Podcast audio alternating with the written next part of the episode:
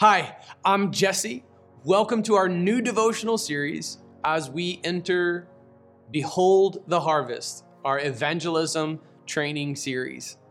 Our sermon this week introduced what we're going to do. We're going to teach you how to share your faith.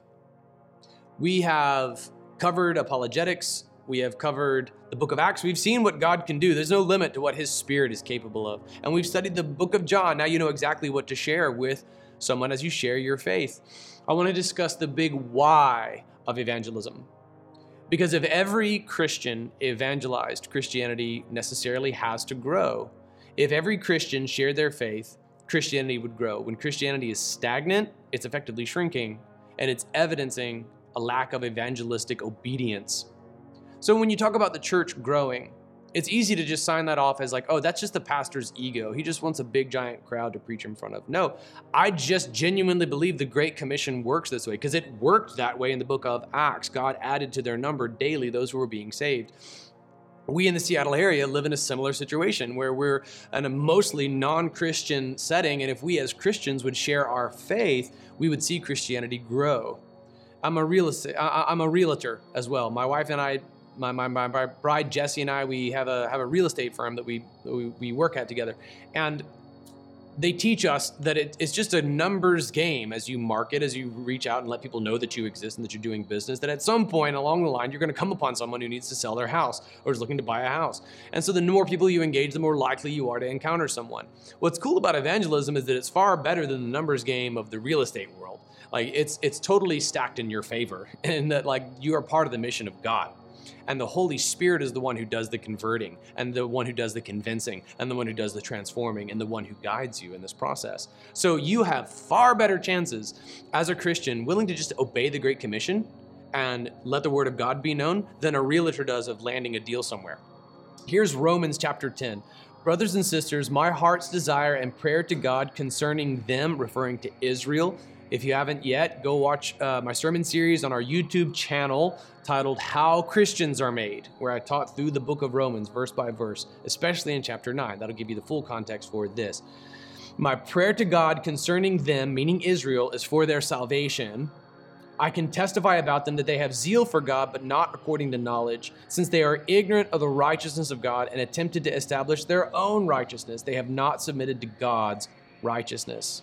For Christ is the end of the law for righteousness to everyone who believes. Let's talk about this. We evangelize because people can't save themselves. If their righteousness is based on something other than faith in Christ, it's not righteousness. Now, the original recipients of the book of Romans would immediately understand this to be Israel, who had found their own sense of righteousness by adherence to the law of Moses and then taking it too far, adding on the Talmud, adding on the unauthoritative rabbinic writings that added on to the law of God. They tried to establish their own righteousness. Can you see the parallels between that and our virtue signaling culture today? They're not trying to be righteous on God's standards, they're trying to be righteous on their own standards. The more passionate you are when you tweet in favor of environmentalism, the more righteous you are.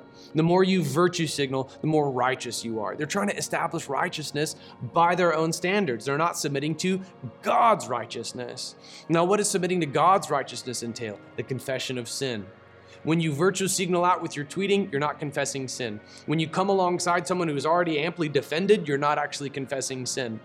When you tweet out your scientism, you're not actually confessing sin when you broadcast out your calls for justice to be done wrong, uh, upon other perpetrators, you're not calling for any justice to be done to yourself for your own sin.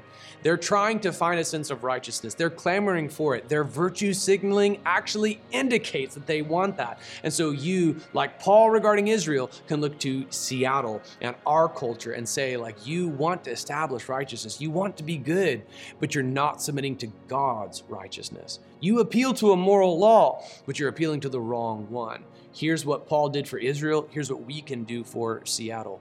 Look, I know that you're getting tired of this virtue signaling. I know that you're weary, and I know that it doesn't change anything in your heart. Do you know that there's grace in the gospel of Jesus Christ? If we confess our sins, He is faithful, He is just, He will forgive us of our sins and cleanse us from all unrighteousness. They're going to be wary to do that because if they're truly chugging the Seattle culture Kool Aid, they believe in cancel culture. And there's no grace for people who mess up. In, in cancel culture, if you mess up, you are skewered and blacklisted and shamed and buried and useless and trash. All right, so there's no public confession in a cancel culture. They're going to be reticent to do that unless you lead the way. They want to be righteous, but they don't know God's righteousness. They want to be virtuous, but they don't know where virtue comes from. So you show them we can be imputed with the righteousness of Jesus, and there's grace for sinners like me. Watch the Holy Spirit begin to work. Watch the Holy Spirit of God draw upon their hearts. Paul is going to go on to say that he wishes that he could forego his own salvation if it meant Israel could be saved. He knows it's not possible. He's just showing what's in his heart. Would you come to a state of similar brokenness for Seattle? Like, God, I'd be willing to forego my own salvation if it meant my city could be saved. Let the Lord work on your heart a similar call for revival in your context that Paul had for his. Look to Seattle, see their zeal, their passion. They want to be virtuous, they want to be right. Look at our city, it's really beautiful. There's some of the best artists in the world here. Some of the most brilliant engineers all live here. The richest people in the world could live anywhere, and they want to live here. These people are zealous, so zealous to look virtuous in caring for the homeless that they'll actually violate the law to let them set up encampments in front of privately owned stores. Like they're so virtuous, they, ze- they have such zeal to be right and righteous that they'll do things that are actually unrighteous to look this way. So appeal to that desire. You have this zeal for righteousness, but it's not based on God's righteousness. God has a righteousness, and it begins with the confession of sin. Look at Paul's zeal for his brethren and ask God to give you that same zeal for Seattle. Are you ready? Pray.